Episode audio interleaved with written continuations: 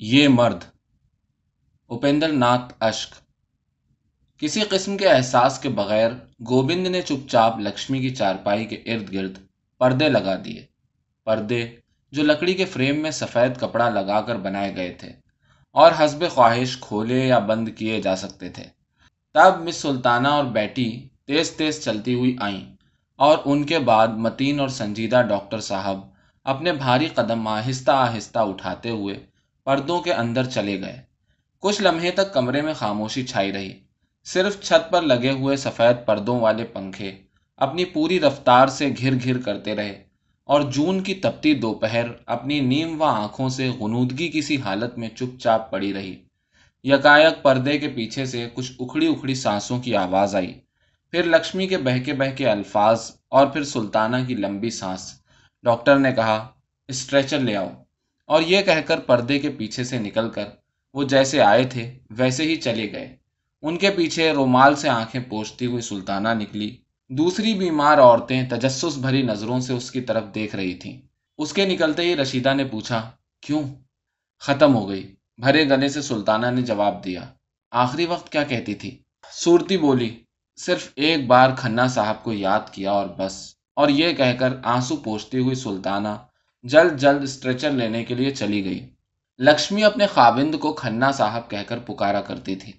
وہ لاہور ہی میں ملازم تھے اور ہر ساتویں دن باقاعدہ اسے دیکھنے آتے تھے۔ کوئی ایسے خوش شکل تو نہ تھے، مگر ایسے بھی نہیں کہ بدصورت کہے جا سکیں۔ ان کی آنکھوں میں کچھ ایسی بات تھی کہ آدمی بے ساختہ ان کی طرف کھنچ جاتا تھا۔ اور پھر اتنی باتیں کرتے تھے، اتنے قہقہے لگاتے تھے کہ جب وہ آ جاتے تو ہسپتال کی اس خاموش اور ساکن فضا میں زندگی سی دوڑ جاتی۔ فقط لکشمی ہی ان کے آنے کا انتظار کرتی ہو، یہ بات نہیں۔ اس کھلے اور کشادہ کمرے میں لوہے کی سخت، بے درد چارپائیوں پر لیٹی ہوئی، بخار، حرارت، دوا، پرہیز کی باتیں سن سن کر آجز آئی ہوئی دوسری بیمار عورتیں بھی ان کے آنے کی راہ دیکھا کرتی تھیں۔ وہ باتیں چاہے اپنے رشتہ داروں سے کرتی ہوں، لیکن کان ان کے ادھر ہی لگے رہتے تھے۔ اور لکشمی وہ تو نہ جانے یہ سات دن کیسے کاٹتی تھی۔ ہنستی تھی، دوسروں کو ہنساتی تھی۔ لیکن اس تمام ہنسی ٹھٹے میں اپنے خاوند کا انتظار جیسے اس کے دل کے کسی نامعلوم گوشے میں چھپا رہتا تھا۔ اور کون جانتا ہے کہ یہ ہنسی قہ کہے اسپتال میں ایک بار طلوع ہو کر پھر غروب ہی نہ ہونے والے دنوں کو کاٹنے کا محض بہانہ نہ تھے۔ یہ بات بھی نہیں، اسے اپنے خاوند سے اتنی محبت اس مہلک بیماری کے دنوں میں ہوئی ہو۔ اسی دن جب شادی کے بعد ایک مہینہ گزار کر وہ اپنے میکے واپس آئی تھی، تو اس کی سہیلیوں نے جان لیا تھا کہ بستی کی آزاد فضا میں دن رات کھیلنے والی، گلی محلوں کو اپنے قہقہوں سے گونجا دینے والی لکشمی اب محبت کی زنجیروں میں جکڑی گئی ہے۔ جب سہیلیاں اسے چاروں طرف سے گھیر کر بیٹھ گئی تھیں، تو اس نے فخر سے کہا تھا، ان کی بات پوچھتی ہو، وہ تو مجھے پل بھر کے لیے بھی اپنی آنکھوں سے اوجھل نہیں ہونے دیتے۔ کتنی کتنی دیر میری طرف دیکھتے رہتے ہیں اور کہتے ہیں فرتے حیا سے اس نے اپنا چہرہ ہاتھوں سے چھپا لیا تھا اور پھر سہیلیوں کے اسرار پر اس نے گلاب بن بن کر کہا تھا۔ کہتے ہیں، تم تو سورگ کی دیوی ہو، میں تمہاری پوجا کرتا ہوں۔ ساوتری کی رشک بھری آنکھوں نے تب دیکھا تھا کہ اس کی یہ بات اپنے خاوند سے ہر ہندو عورت کو جو محبت ہوتی ہے، اس کی ہی مظہر نہیں، بلکہ اس حقیقت پر مبنی تھی جس کی تائید اس کا رواں رواں کر رہا تھا۔ تب اپنے خاوند کی بے التفاتی کا دھیان آ جانے پر ایک سردہ ساوتری کے دل کی گہرائیوں سے نکل گئی۔ ساوتری نے اپنے حسد کا اظہار ایک دوسرے ہی طریقے سے کیا۔ کھسیانی سی ہنسی ہنستے ہوئے بولی ہاں ہاں بہن، انہیں محبت کیوں نہ ہوگی۔ ایک بار ہاتھ سے گوا کر ہی آدمی کسی چیز کی قدر کرنا سیکھتا ہے۔ اس فقرے میں جو طنز پنہا تھا، اس کی طرف دھیان دیے بغیر سادہ لو لکشمی نے مسرت کی رو میں سہیلیوں کو اپنی اس ایک مہینے کی ازدواجی زندگی کی بیسیوں کہانیاں سنا ڈالی تھیں۔ کس طرح اس کے شوہر اس پہ جان چھڑکتے ہیں؟ اسے آنکھوں سے اوجھل کرنا پسند نہیں کرتے۔ دفتر میں نہ جانے کیسے وقت گزارتے ہیں؟ پہلی بیوی، وہ کہتے ہیں، وہ تو گنوار اور بے وقوف تھی۔ تمہیں پا کر تو میں نے زندگی کی مسرتیں پا لی ہیں۔ تارا نے تب ہنستے ہوئے کہا، ساس کو یہ سب کچھ کیسے بھاتا ہوگا؟ ان کے دل کی میں کیا جانوں؟ لکشمی نے مسرت بھرے لہجے میں جواب دیا، لیکن میٹھی تو وہ ایسی ہیں جیسے مصری۔ بولتی ہیں تو رس گھول دیتی ہیں۔ میری تو عادت تم جانتی ہو، سوتے سوتے دن نکل آتا ہے۔ مگر انہوں نے اس کا کبھی برا نہیں مانا۔ وہ خود چار بجے الگ صبح اٹھ کر نہا دھو، پوجا پاٹ کر گھر کا سب کام ختم کر دیتی ہیں۔ میں کچھ کرنے کی کوشش بھی کروں تو کہتی ہیں، تمہیں ہی تو کرنا ہے بہو، میں کب تک بیٹھی رہوں گی؟ اور اس دن بستی میں لکشمی کی رحم دل اور فرض شناس ساس اور محبت کرنے والے ہسمکھ خاوند کی کہانی گھر گھر پھیل گئی تھی۔ اور شادی شدہ لڑکیوں نے دعا کی کہ ان کے خاوند اور سانسیں بھی ایسے ہی بن جائیں۔ اور کنواری لڑکیوں نے دل ہی دل میں کہا، بھگوان، ہمیں بھی ایسا ہی گھر ور دینا۔ ربڑ کے پہیوں والا اسٹریچر چپ چاپ مشرقی دروازے سے داخل ہوا۔ گوبند اسے دھکیل رہا تھا اور مس سلطانہ خاموشی سے اس کے ساتھ چلی آ رہی تھی۔ اس کا ہمیشہ ہنسنے والا چہرہ اترا ہوا تھا، جیسے اس کے کسی قریبی رشتے دار کی موت ہو گئی ہو۔ موتیں اسپتال میں ہمیشہ ہی ہوا کرتی ہیں۔ اور اسپتال کے ملازم اس درجہ ان کے عادی ہو جاتے ہیں کہ وہ اپنے سب کام کسی قسم کے احساس کے بغیر کیے جاتے ہیں۔ لیکن لکشمی سے سلطانہ کو محبت سے ہو گئی تھی۔ سلطانہ پر ہی کیا موقوف؟ سب کو اس سے انس ہو گیا تھا۔ اس نے اپنی ازدواجی زندگی کے کتنے ہی واقعات ایک عجیب سادگی سے بیان کیے تھے۔ اپنی ساس کے متعلق اس کے دل میں جو بلند خیالات تھے، انہیں ہوا ہوتے دیر نہیں لگی۔ وہی زبان جو پہلے رس کی دھارے بہاتی تھی، بعد کو زہر بھی اگلنے لگی۔ کھنا صاحب تب ملازم نہیں ہوئے تھے، مگر گھر کی سیاسیات میں وہ ماہر تھے۔ اپنا کام چالاکی سے نکالنا جانتے تھے۔ ماں کے سامنے چپ رہتے، لیکن تنہائی میں کہتے، لکشمی، ان سب قصوروں کے لیے میں تم سے معافی چاہتا ہوں۔ اور تب اسے ساس کی جھڑکیاں، تانے کوسنے، گالیاں بالکل بھول جاتی اور خاوند سے اس کی عقیدت کئی گنا بڑھ جاتی۔ وہ ساتھ ہیں تو پھر چاہے سارا جہان خلاف ہو جائے۔ وہ سب کی مخالفت خوشی خوشی جھیل لے گی۔ جینا چاہتے ہوئے بھی ساس کو خوش کرنے کے لیے اس نے بھگوتی درگا کی پوجا سیکھی اور اپنی سہل انگاری کو چھوڑ کر محنت سے کام کرنے کی عادت بھی ڈالی۔ لیکن ان سب باتوں کے باوجود ساس کے تیور نہ بدلے۔ اس کی جھڑکیاں، تانے، کوسنے بدستور جاری رہے۔ مگر لکشمی نے سب کچھ ہنس ہنس کر سہنا سیکھ لیا تھا۔ ہاں ایک بار جب جلتا ہوا گھی گر جانے سے اس کے ہاتھ جل گئے تھے اور ابھی آرام بھی نہ آنے پایا تھا کہ اس کی ساس نے کپڑوں کی بھری گٹھری اس کے سامنے رکھ دی تھی۔ تو اس کی ہمیشہ مسکرانے والی آنکھیں بھر آئی تھیں۔ کپڑے دھوتے دھوتے اس کے چھالے پھوٹ گئے تھے۔ تب اندر کمرے میں جا کر وہ خوب جی بھر کر روئی تھی۔ اور جب کھنا صاحب آئے تھے تو اس نے کہا تھا، مجھے اس نرک سے چھٹکارا دلاؤ۔ ماں اگر دھن والی ہے تو کیا اسی لیے یہ نرک کی اذیتیں برداشت کیے جائیں؟ تمہارے ساتھ تو مجھے سوکھی روٹی پسند ہے، مگر یہ ظلم تو اب نہیں سہا جاتا۔ کھنا صاحب نے اسے تسلی دی تھی اور مستقبل کے تصورات کا ٹھنڈا پھاہا اس کے جلتے ہوئے زخموں پر رکھ دیا تھا۔ انہوں نے کیا کیا کچھ نہ کہا تھا۔ جب وہ ملازم ہو جائیں گے تو اسے اپنے ساتھ لاہور لے جائیں گے۔ ماں تو نواں شہر میں ہی رہے گی اور وہاں لاہور میں انار کلی مال، لارنس باغ، سنیما، تماشے، نمائشیں اور انہی مسرت بخش تصورات میں گم ہو کر وہ اپنے چھالوں کی ٹیس، اپنے دل کا درد سب کچھ بھول گئی تھی۔ لیکن سنگ دل قسمت، جب وہ دن آیا اور کھنا صاحب لاہور ہی میں سول سیکرٹریٹ میں ملازم ہو گئے تو وہ دق یعنی ٹی بی جیسی مہلک بیماری میں مبتلا ہو گئی۔ آہستہ آہستہ چلتا ہوا اسٹریچر پردے کے پیچھے پہنچا اور کچھ لمحے بعد سفید چادر میں لپٹا ہوا ہڈیوں کا ایک ڈھانچہ لے کر دونوں طرف بچھی ہوئی چارپائیوں میں سے ہوتا ہوا مغربی دروازے سے باہر نکل گیا۔ ڈاکٹر صاحب برامدہی میں کھڑے تھے۔ وہیں سے انہوں نے کہا، مردہ خانے میں لے جاؤ، تب تک کھنا صاحب آ جائیں گے۔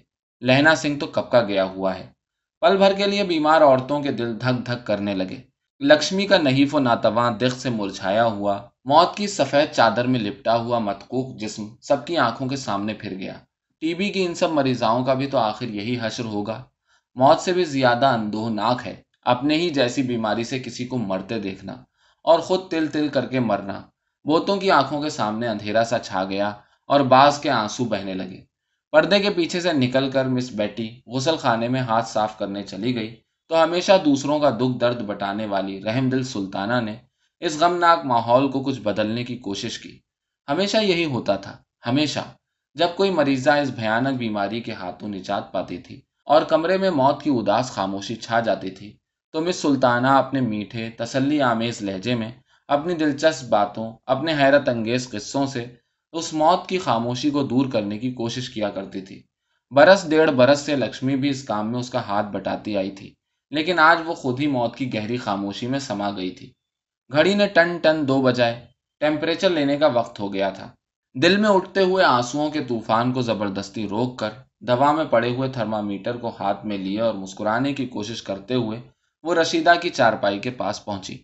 لیکن آج ہزار کوشش کے باوجود وہ لکشمی کی موت کو ہنسی کے پردے میں نہ چھپا سکی۔ رشیدہ نے کہا، مس صاحب، لکشمی بھی چلی گئی۔ تھرمامیٹر کو رشیدہ کی زبان کے نیچے رکھ کر سلطانہ نے ایک لمبی سانس لی اور نبس کی رفتار دیکھنے کے لیے اس کی کلائی ہاتھ میں تھام لی۔ صورتی نے کہا، آخری وقت تک اپنے شوہر کا نام اس کی زبان پر رہا۔ کیوں مس صاحب؟ کھنا صاحب بھی اس سے اتنا ہی پیار کرتے ہوں گے؟ ہوں گے کیا کرتے ہیں؟ سلطانہ نے رشیدہ کی کلائی کو چھوڑ کر کہا۔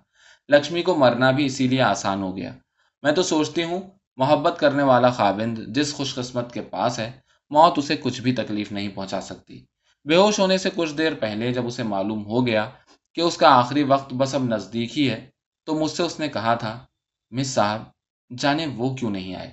اس بار تو انہیں آئے پندرہ دن ہو گئے۔ اس وقت جی چاہتا ہے، کاش وہ میرے پاس ہوتے۔ پھر خود ہی ہنس کر بولی، مس صاحب، میں بھی کتنی بے وقوف ہوں، وہ نہ بھی آئیں تو وہ مجھ سے دور ہیں کیا؟ میرے دل میں تو ہر وقت انہی کی تصویر رہتی ہے، اور میں ہی ان سے کیا دور ہوں؟ کئی بار انہوں نے کہا ہے، لکشمی، تم تو ہر وقت میرے پاس رہتی ہو۔ بارہا کام کرتے کرتے تمہارا خیال آ جانے سے غلطی ہو جاتی ہے۔ اس کے بعد وہ بے ہوش ہو گئی تھی۔ مرتے دم بھی جب اسے ہوش آیا تو خاوند کا نام ہی اس کی زبان پر تھا۔ یہ کہتے ہوئے بھیگی آنکھوں کو پہنچ گھڑی دیکھ کر سلطانہ نے تھرما میٹر رشیدہ کے منہ سے نکال لیا اور حرارت نوٹ کرنے کے لیے چارٹ اٹھایا۔ صورتی نے پوچھا، لیکن مس صاحب، یہ گہنوں کی بات کیا تھی؟ جب بھی کھنا صاحب آتے تھے ان کا ذکر ضرور چھڑ جاتا تھا۔ جب سے گہنے لے گئے، بس ایک بار ہی تو پھر آئے۔ تھرما میٹر کو دوا میں ڈال کر اور دوسرا اٹھا کر صورتی کو دیتے ہوئے اس نے کہا، میں نے پوچھا نہیں، لیکن جب لکشمی آئی تھی تو سب گہنے ساتھ ہی لے آئی تھی۔ اس کی ساس نہیں چاہتی تھی کہ وہ ایک بھی گہنا ساتھ لے جائے۔ آخر اسپتال میں اتنے گہنوں کا کام بھی کیا ہے۔ بازو بند، چوڑیاں، مالا، لاکٹ، کوئی ایک گہنا ہو تو گناؤں۔ نہ جانے کیوں اسے گہنوں سے اتنی محبت تھی۔ ساس تو مرتے دم تک نہ لے جانے دیتی۔ لیکن کھنا صاحب اپنی ماں کو سمجھا بجھا کر لے آئے تھے۔ یہاں مریضوں کو گہنے پہننے کی اجازت نہیں۔ ڈاکٹر صاحب نے سمجھایا کہ انہیں ساتھ نہیں لانا چاہیے تھا۔ اب بھی بہتر ہے کہ انہیں کھنا صاحب کے حوالے کر دو، لیکن وہ گہنے اپنے پاس ہی رکھنا چاہتی تھی۔ آخر ڈاکٹر صاحب نے گہنے ایک لوہے کے صندوقچے میں بند کر کے چابی اسے دے دی اور صندوقچے کو ہسپتال کے سیف میں رکھوا دیا۔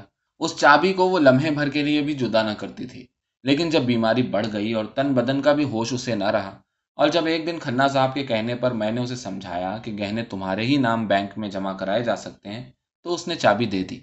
یہی ایک بات لکشمی میں مجھے عجیب نظر آئی، لیکن شاید انہی کے ذریعے وہ اپنے آپ کو زندہ سمجھتی تھی۔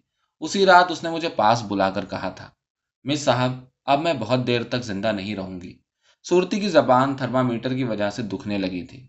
آخر اس نے خود ہی اسے نکال کر مس سلطانہ کو دے دیا۔ چونک کر سلطانہ نے تھرما میٹر لے لیا اور ٹیمپریچر دیکھنے لگی۔ صورتی نے کہا، یہ تو ٹھیک ہے مس صاحب، لیکن گہنے لینے کے بعد کھنا صاحب نے ہر ہفتے آنا کیوں چھوڑ دیا؟ دو ہفتے گزر گئے انہیں آئے ہوئے۔ رشیدہ بولی، بیمار نہ ہو گئے ہوں۔ نہیں تو گرمی، سردی، بارش، دھوپ، انہوں نے کسی بھی بات کا کبھی خیال نہیں کیا۔ باقاعدہ ہر ہفتے آتے رہے۔ اور میں تو سوچتی ہوں مس صاحب، لکشمی کی موت کی خبر سن کر ان کے دل پر کیسے گزری ہوگی؟ اپنی بیوی سے کسی کو ہی ایسی محبت ہوگی۔ تب شاید اسٹریچر مردہ خانے میں پہنچا کر گوبند واپس آیا اور اس کے پیچھے ڈاکٹر صاحب بھی آئے۔ پردے کے پاس پہنچ کر گوبند نے پوچھا، کپڑوں کو لپیٹ دوں ڈاکٹر صاحب؟ ڈاکٹر صاحب اس کے پاس جا کر کھڑے ہو گئے۔ بولے، ہسپتال کی چادروں کو ڈس انفیکٹر میں ڈال دو اور باقی کا سامان پڑا رہنے دو۔ ابھی شاید کھنا صاحب یا ان کا آدمی آ جائے۔ ہاں گدے باہر دھوپ میں ڈال دو۔